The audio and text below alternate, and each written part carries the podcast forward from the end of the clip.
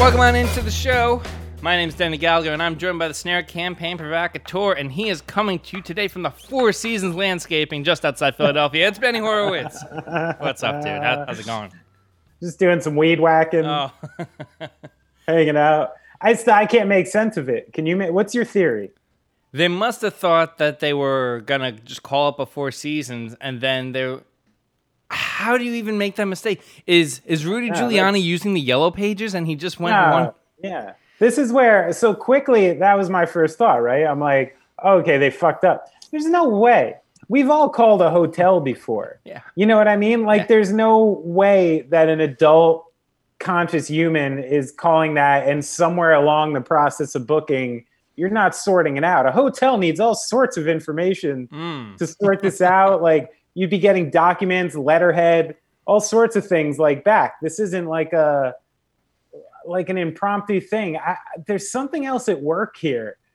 I don't know what it is. I don't know if they were like, we're gonna book this place so liberals will laugh at us so we can call them elitists again because there's nothing wrong with a landscaping place. Like I think this might be also part of some weird cultural pitch because the idea that they were that befuddled to make that mistake is horrifying. If, if Yeah. it's that, it doesn't even make sense really that they could have actually made that mistake. You know? like if you were running a, a, a business and you called up the wrong place like i think people would question your judgment to run the business let alone the whole country i mean it's so insane to me how like and w- this landscaping place wasn't even in like the city right ah, Oh, I was out by the airport. Yeah, i mean exactly that's that's absolutely That's not a nice part of Philly either. no Let me tell no you. no that's like yeah oh man That's that's that section between the stadiums and the airport. that is I don't know what happens. That's where the dirty the dirty part of Philadelphia happens. that is literally the it's always sunny in philadelphia part of philadelphia right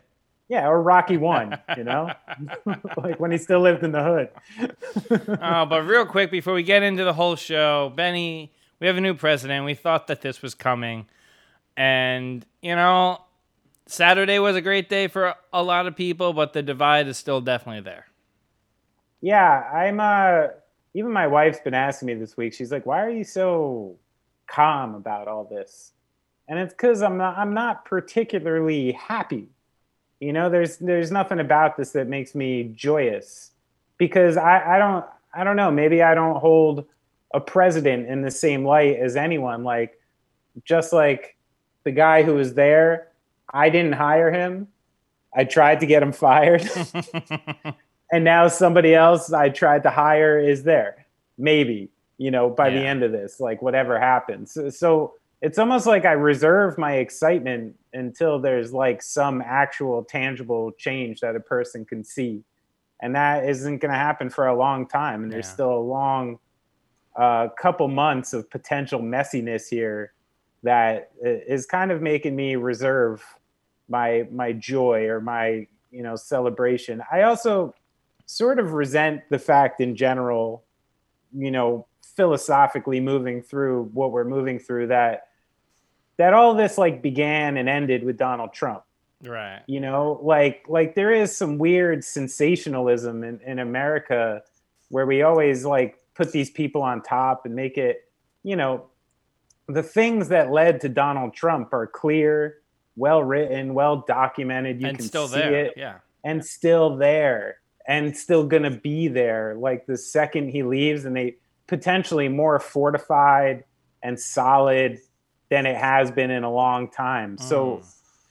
uh cultural movements don't happen overnight you know Right. like we've been you know trumpism is sort of a long uh tail end of post 9-11 fox news neoliberal like military state kind of shit you Yeah. know like 20 years later this is the effects of it so i think we're we're still in like a toppling domino and i'm not really ready to just like throw up my flag and just be like stoked now there's someone sitting in a seat that i demand a lot of shit out of Yeah. you know and and it's like i don't the one thing that really separates i guess well i mean there's a lot that separates it but like the thing you're not going to see is people walking around the streets with fucking Biden hats Yeah. and like you know putting that shit all over their car and just like you know getting behind this guy like he's uh, the the end all be all of everything. Mm. You know, like you're gonna hire someone, and we're gonna see how they do. And a lot of people will will wind up critical of them, and and and I probably will too at some point. So it's still going. It's all going. I'm semi relieved that there are a lot of sensible people out there and a lot of people more aligned with me than the other side, and that feels good and empowering. Uh, I thought a lot more potentially like violent and vile shit might have happened by now, Yeah. and it hasn't. Um, which you know maybe harkens back to what I was talking about last week, which is uh, the idea that we're on the precipice of civil war is really good for our corporate overlords Oh. you know and and i think you know as you see something play out before your own eyes and people say these crazy things but you know i haven't a couple people got caught doing some crazy shit that happens all the time but this idea that like the civil war is going to start in the streets seems like it's not going to happen you know or not yet at least Yeah. uh, and and I, if you asked me a month or two ago, I would have told you this last week probably could have been a lot like bloodier and more devastating than it was. Mm. You know, so I'm trying to stay tempered and uh, trying to stay positive, but just like keep focused, you know, and keep the eyes on the prize, sort of. the the ideological back and forth, if you will, has really been going on ever since the end of the Civil War. I mean, this goes back almost 200 years Yeah. to varying de- degrees throughout the whole whole thing. And you know, Sure. just like with everything we talk about, you know, we talk about a lot of basketball, a lot of sports, but a lot of other things. There are, are ebbs and flows to everything in history, and I think this is just you know another swing of the pendulum. I think, I think a lot of people, and clearly in, they were in that 70 million range that voted for this guy for a, a second time, were uncomfortable with eight years of Barack Obama and whatever they perceive that to be. Now, I know that there were some elements of that presidency that even Obama would have wanted to go another way. That uh, is a big conservative talking point. But at least right now, by 4 million people, give or take, value decency. And sometimes in an election, that's all you need. I think the one one caveat to all this that uh, you know, even I'm I'm Jewish, basically two white guys got to consider when they're having this conversation is it's easy for someone who's not a person of color, Yeah. not an immigrant, not somebody who's uh, relying on government subsidies, disabled, you know, like any number of things where Trump policies directly affected their lives, Mm. probably a lot more than yours or I. Right. Um, and that's where I think we need to still be like the side of empathy, right. which is just because it didn't affect me as much, I see what it's doing to other people and still decide to stay on that side. Yeah. So I think that's always an important caveat for two people in our position to Mm. consider while while we're having this conversation. And just on a way lighter note, the really cool thing about this election for me was the fact that for the first time in my lifetime, and maybe for the first time in yeah, for for the first time in this country in 60 years, got to elect an Irish Catholic to the highest office in the land. Honestly, didn't think that that would happen because I know people have mixed feelings about JFK, but Yeah. um, yeah, just to have that opportunity, you know, he gets elected. You hear the bagpipes, Jameson, all that stuff. So Valentine's on me. Yeah, friend. yeah, yeah. Valentine's on me. I can't say like, uh, you know, the night Biden made his speech, and at the end, you know, there's this family up there, and Kamala Harris's family and his family, and I'm like, this just looks like a normal like group of people. mm, It just looks like a group of people like I sort of know yeah. and I've been around before in my life. And when I see like Trump and his family on stage, I see like golden lions. and I see like this weird, like unattainable class of people that I've like never been a part of and kind of freak me out in general. Um, so It was a plastic Just- surgery, isn't it? I mean, just dude, just on a quick eye test, if you took one stage to the other stage, I'd be like, I want to go to that stage because this stage just scares me a little. I don't know people like that, man. I'm sorry. Yeah. I wasn't Oh. raised in like golden towers. Like I don't know people who look like that. Uh, They're crazy. well, speaking of one stage to the other, let's get into this day in music history.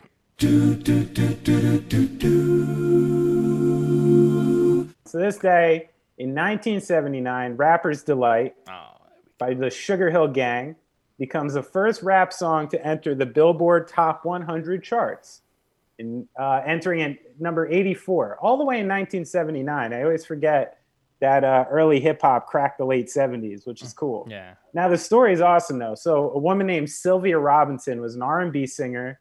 She had a hit record in 1956 with "Love Is Strange," and she owned a New Jersey label, Sugar Hill Records.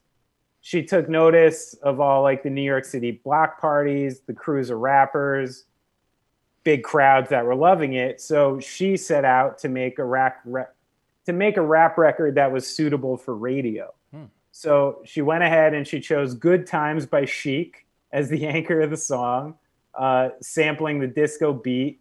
And then she hired a 17 year old kid named Chip Shearin, who was paid $70 to play the bass loop for 15 minutes straight over the Chic track.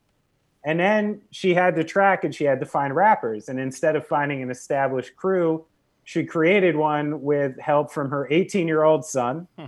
who found three guys in Englewood, New Jersey, who hmm. could rap Michael Wonder Mike Wright, Henry Big Bank Hank Jackson, and Guy Master Gee O'Brien. And they were dubbed the Sugar Hill Gang. They sent the rhyme over the track. It got released that September 79 as a 15 minute club single. Uh, made its way around the city. It got cut down to a five minute seven inch.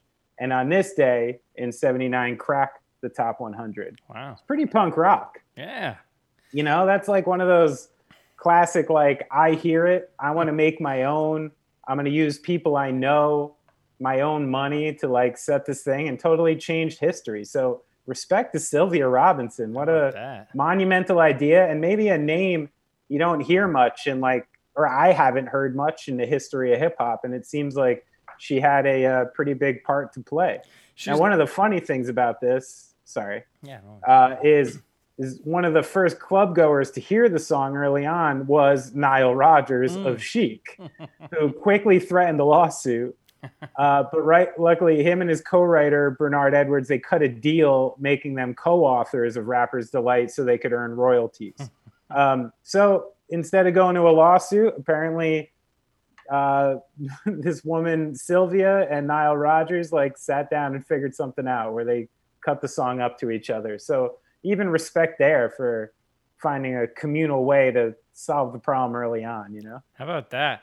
She's got to be in the New Jersey Hall of Fame, right?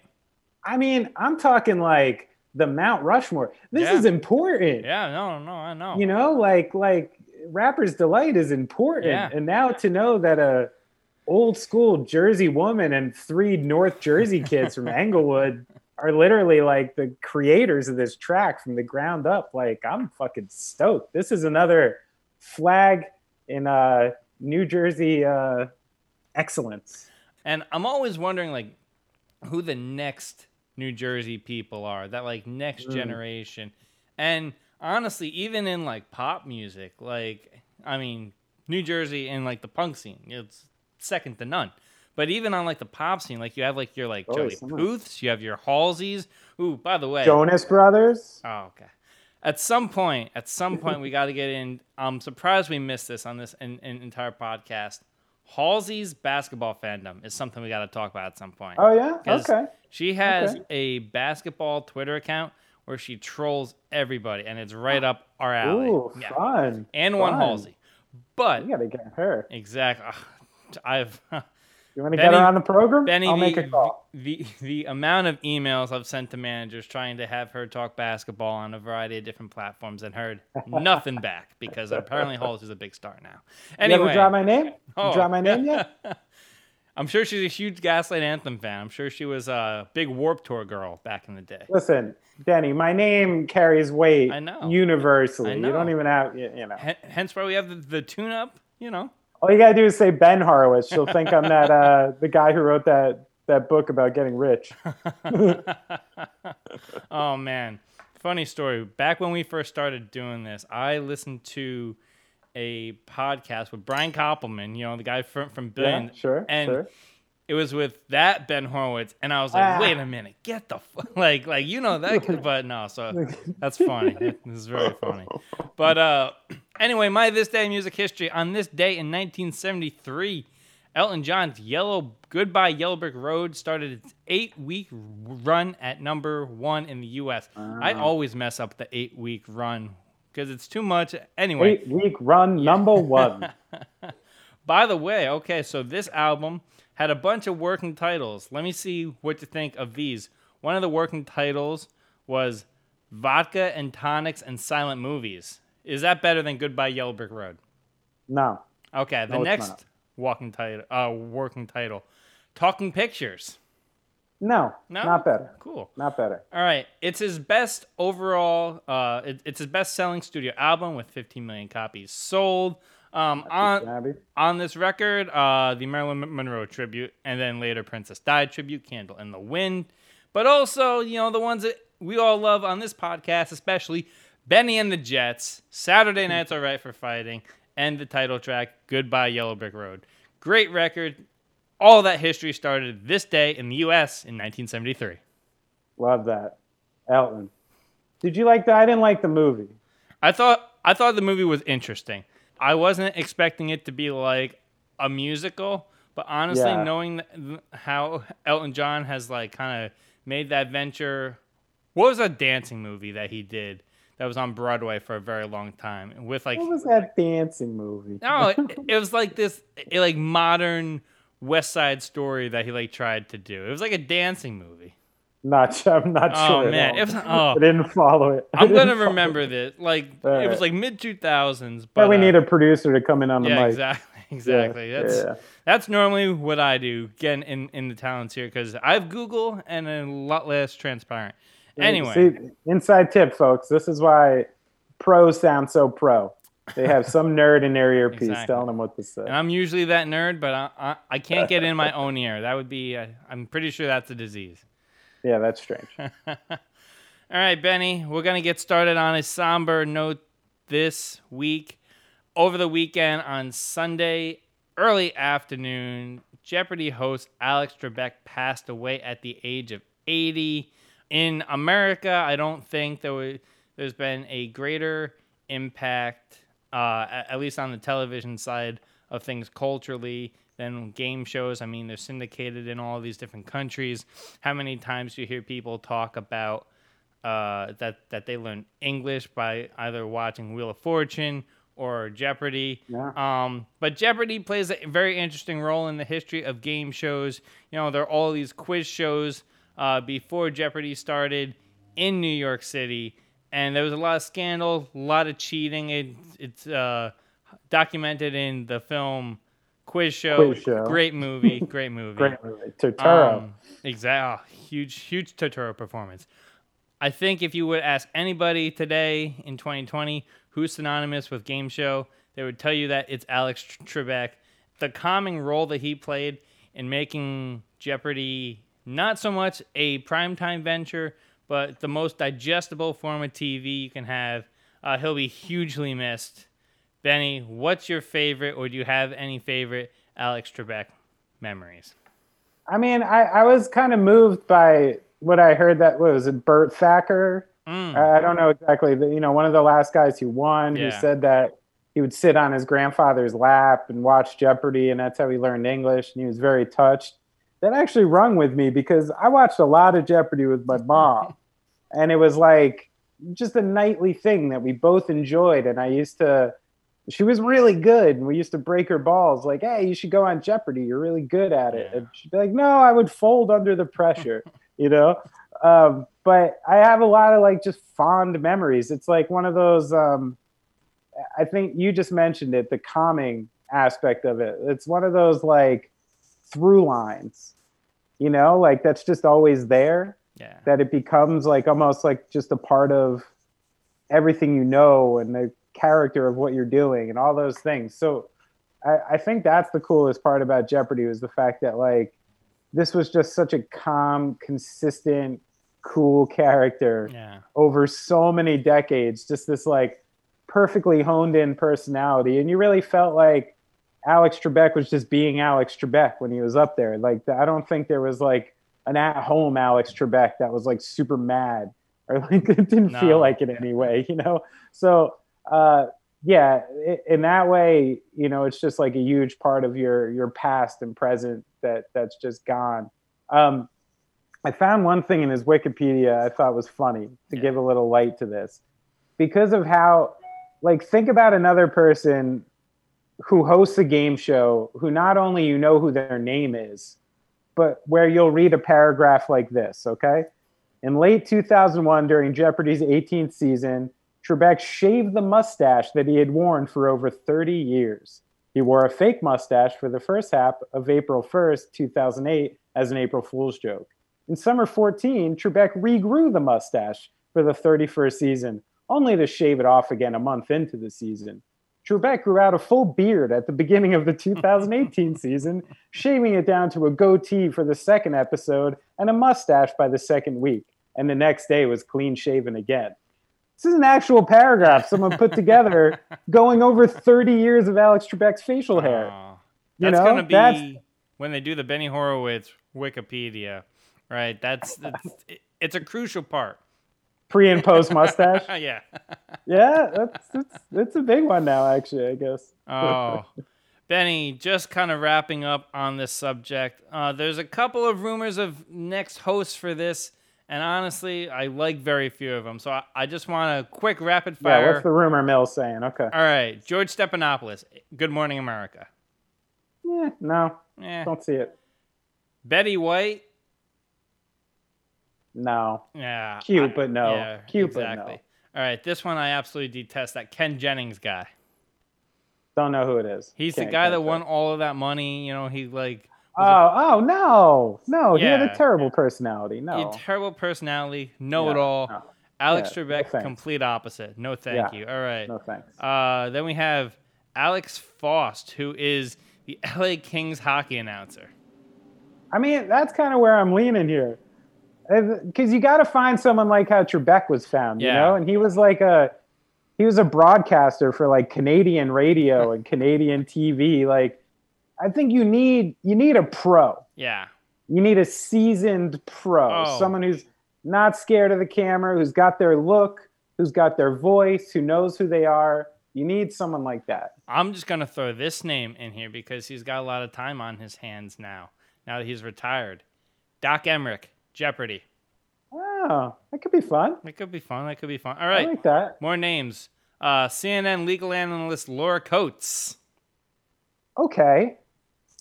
Interesting. I'm not too big on it, but yeah. So those are just some of the names. Um, honestly, you know what? And I was thinking of, about this when I, I heard the news. The next host of Jeopardy. So they've had they have a couple guys on their on their clue crew, right? That like write the clues and sometimes do Mm. like the like the visual ones. That have been reading these clues for a while and are just calming Yeah. people. The audience already knows who they are. Just just promote them. Promote from within. I can see that in house. Yeah, exactly. I like it. Nobody like it. with a huge personality, but can also is is very dry. I think that Yeah, that's what you need to do. Like we can't have a real Drew Carey Price is Right situation. No, no, no, no, no. So Yeah, you need that like dry, kind of sardonic thing. The next person, that's where I always wonder. It's like, do you want the next person to just be Alex Trebek and do their best version of it? Or do you want someone to kind of bring their own personality, you know? well, if they're looking for a host, you know, there's a co-host of the Tune Up that I'm sure would would would love to just read questions and low key dig people, but be super respectful of the intellect there. So I know it's a bad idea, which means that's why it's time for this week's Dollar Slice Take.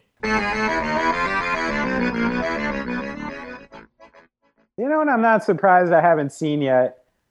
You ever go to like the cafeteria of a college and there's those revolving machines with like Mm. you know a tuna sandwich and a yogurt, like a banana, like weird things going around the circle. Yeah. Like, why have you not seen those pop up yet in the COVID era? Mm. Where like, I feel like everybody like, you know, you need to trim costs, right? Yeah.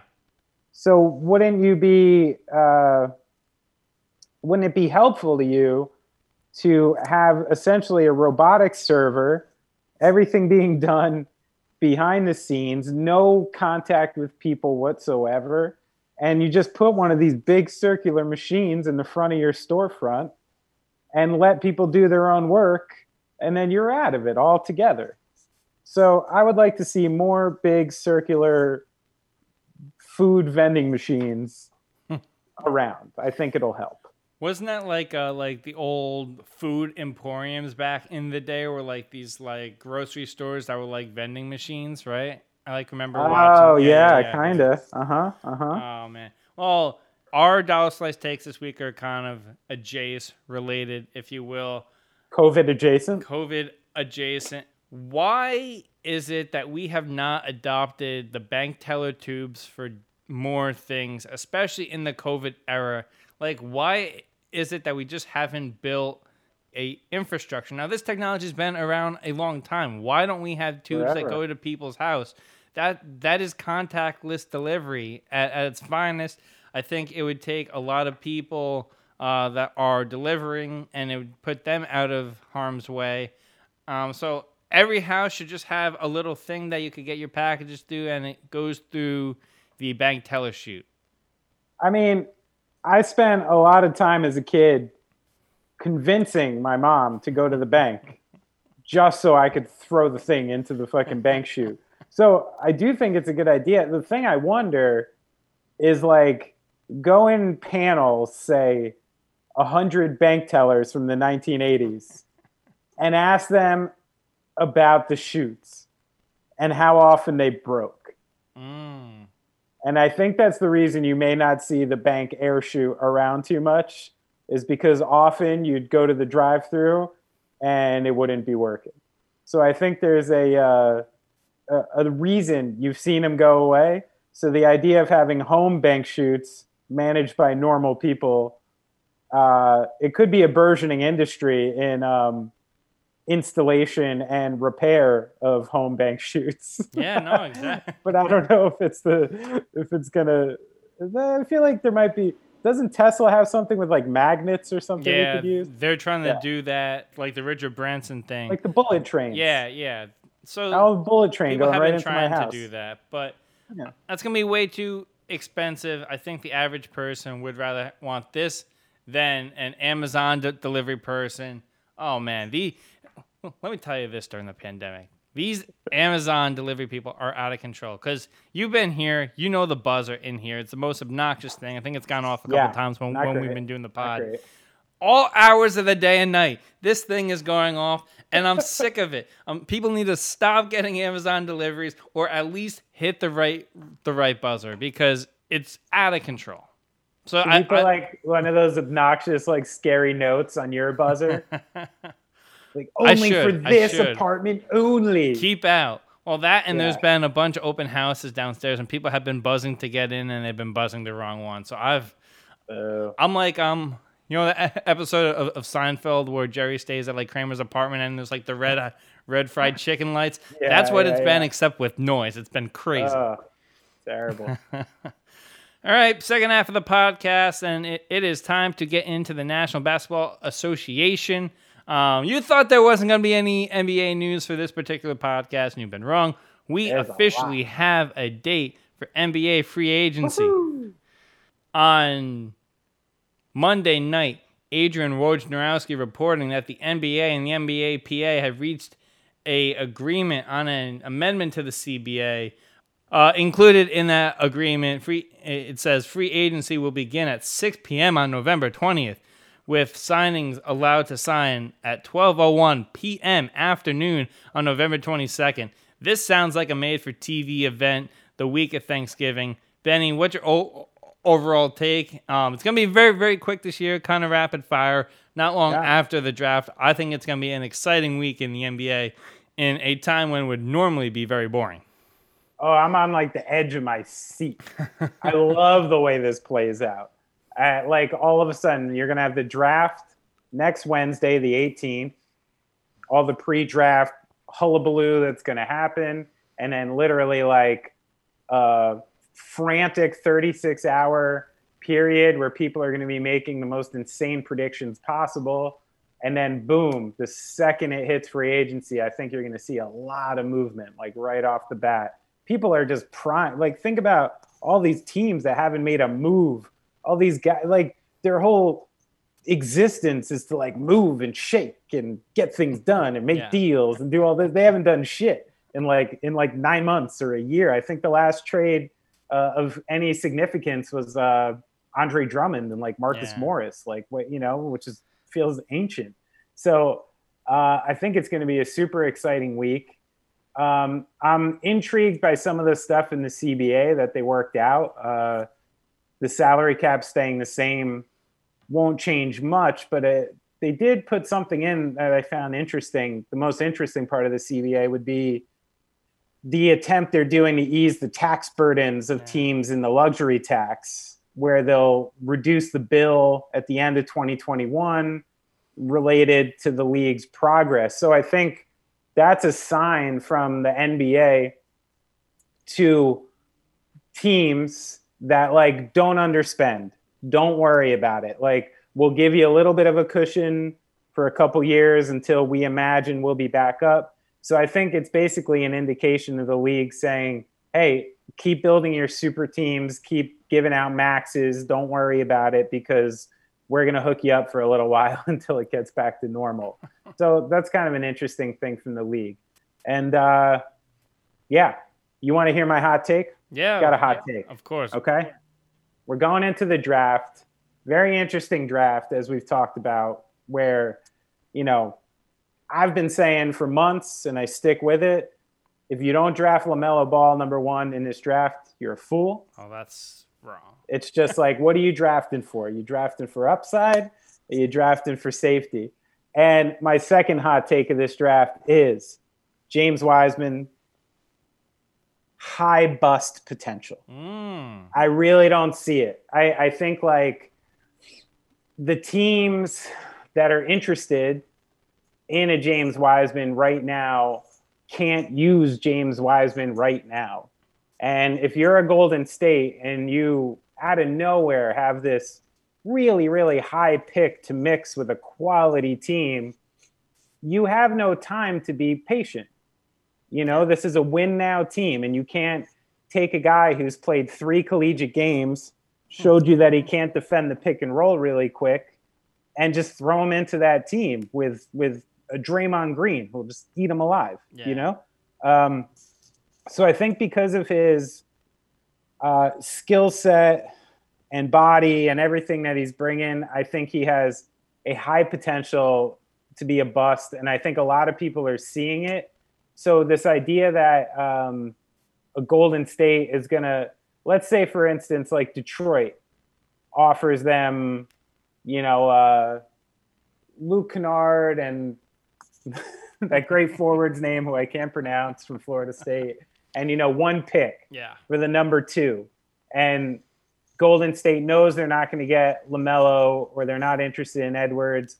Like, why don't they take that deal? They might, you know. Um, I, I heard Zach Lowe talking about that, where it's like, if if you're not high on any of these guys and you see all this value between five to ten, then you might as well get something. So I think you're going to see a situation like that because of the people in the middle of this draft coming up um, potentially stronger than the people in the top of the draft. There's too many question marks for everybody at the top. I know that you're very high on Lamelo Ball, but that kid is gonna be a, a defensive liability for five years. His shooting is eh.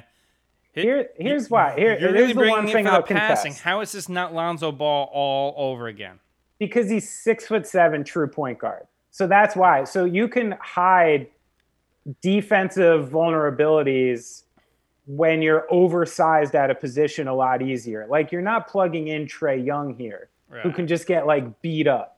You know, like he's still going to have a size advantage over the bulk of his competitors. So even though I agree with you, all the defensive concerns about him and what he can do defensively and the way people will take him off the ball, sure, you're going to see it.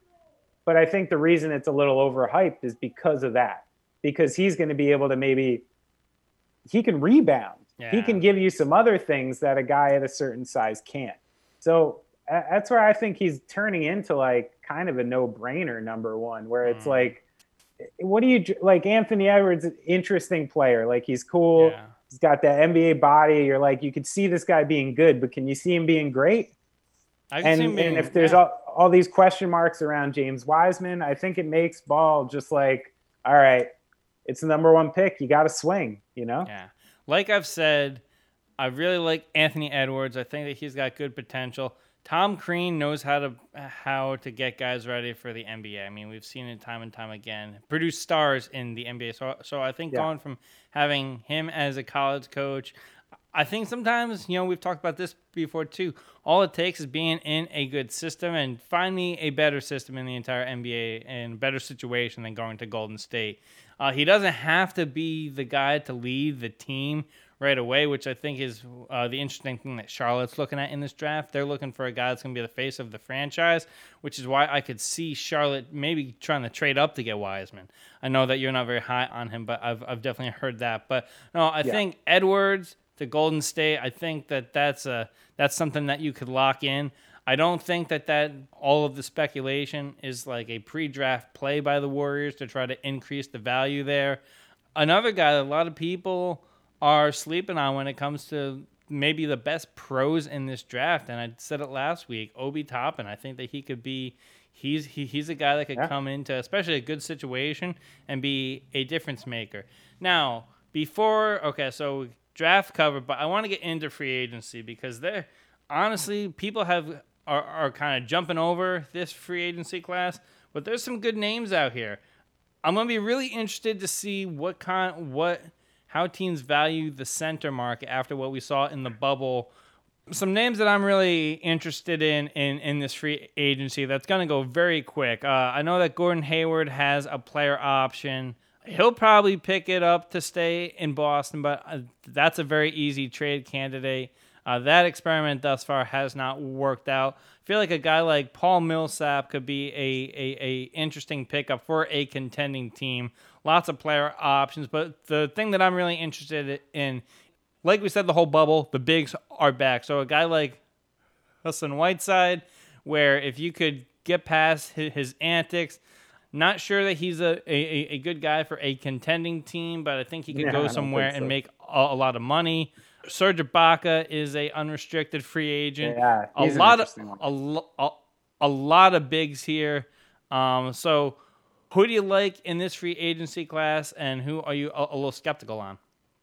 Well, first off, Hassan Whiteside is just out in general for me because, yeah. like, you know, I, I spent long enough being fooled by stats. That guy just doesn't help teams win. Yeah, uh, it's well known throughout the league, and I think you'll see someone take a flyer on him now, but I don't think you're seeing anyone make a real investment into him.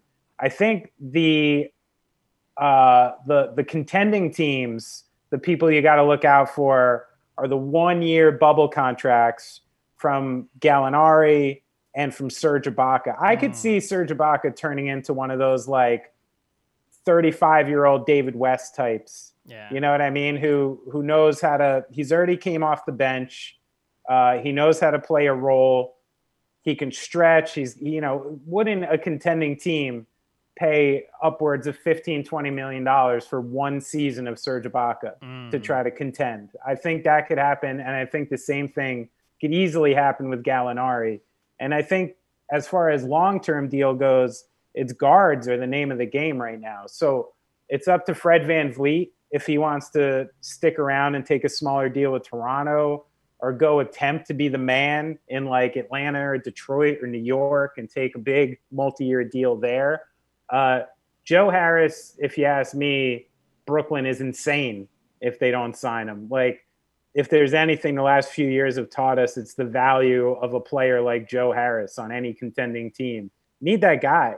Joe plays some defense, put him anywhere in the court, any system, and he can hit a three, knock down anytime you need it. That guy is really valuable in the league right now. And I think for that same reason is why you're going to see Bogdanovich get a big multi-year deal, and also Davis Bertans is going to get a big multi-year deal. I could see him getting upwards of like three years, 45 million, maybe even higher. Mm. Um, so I think that's the name of the game right now is these uh, kind of, you know, wing three point stretch. Like it, it's so important in today's NBA to just have one of these guys, even just on the floor.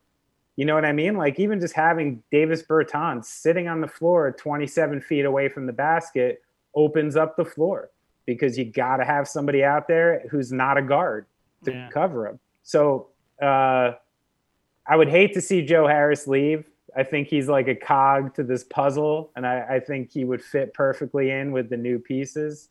Um, he's also a champion. People forget, you know. yeah. Uh, so, so I think those are the biggest biggest names we're seeing so far, and who we'll see uh, drop first and kind of dictate the whole market. You know who I think? This is my flyer for next year. Yeah that's going to make a big difference somewhere is Christian Wood. Mm. I don't know if you watched that kid play towards oh, the end of last season. I've but he, he showed a lot of stuff, um, and I think he's he's got the potential to be a real like I don't know about an all star, but a no. starter quality three four player in the league who can block some shots and do a lot of things. So I think you'll be seeing him getting a an interesting sneaky deal like a four years, 30 million to like the Spurs or like someone like that. But I think he's going to get a good deal and become a cog somewhere as well. Yeah, no, he's quality, but if he accepts a, a, a, six man role, I think that that'd probably be his perfect career spot for him to be able to come in, contribute, play those minutes when the starters go out near the end end of the first quarter, maybe try to build a lead. I think that's a role he's kind of destined for in this league. I think he's got a little more upside than that. Hmm, okay. All right. Well, plenty of ways to get in contact with the show. You can email us at the tuneup podcast at gmail.com. Two P's in there. Uh, you can follow us at the TuneUp HQ on Twitter and Instagram. We've been putting our videos up there. TuneUp on Twitch. If you want to follow the big man, you can follow him at Benny Horowitz one. Number one in your mind, number one in your heart, number one on Twitter. I'm at Denny underscore Gallagher. Benny, you got anything else? Mm, when are we gonna get an answer? on. When's this getting called? Oh, the e- election or when are we gonna have a president? Oh, do we I, have one? I thought I you were saying know. when are we gonna get the official official start date of the NBA? Oh no. Let's talk about the real thing. Ah. All right. I love everybody. Everybody love everybody. Have a good week. Don't get down. Be up with the tune up. See you later. Ooh.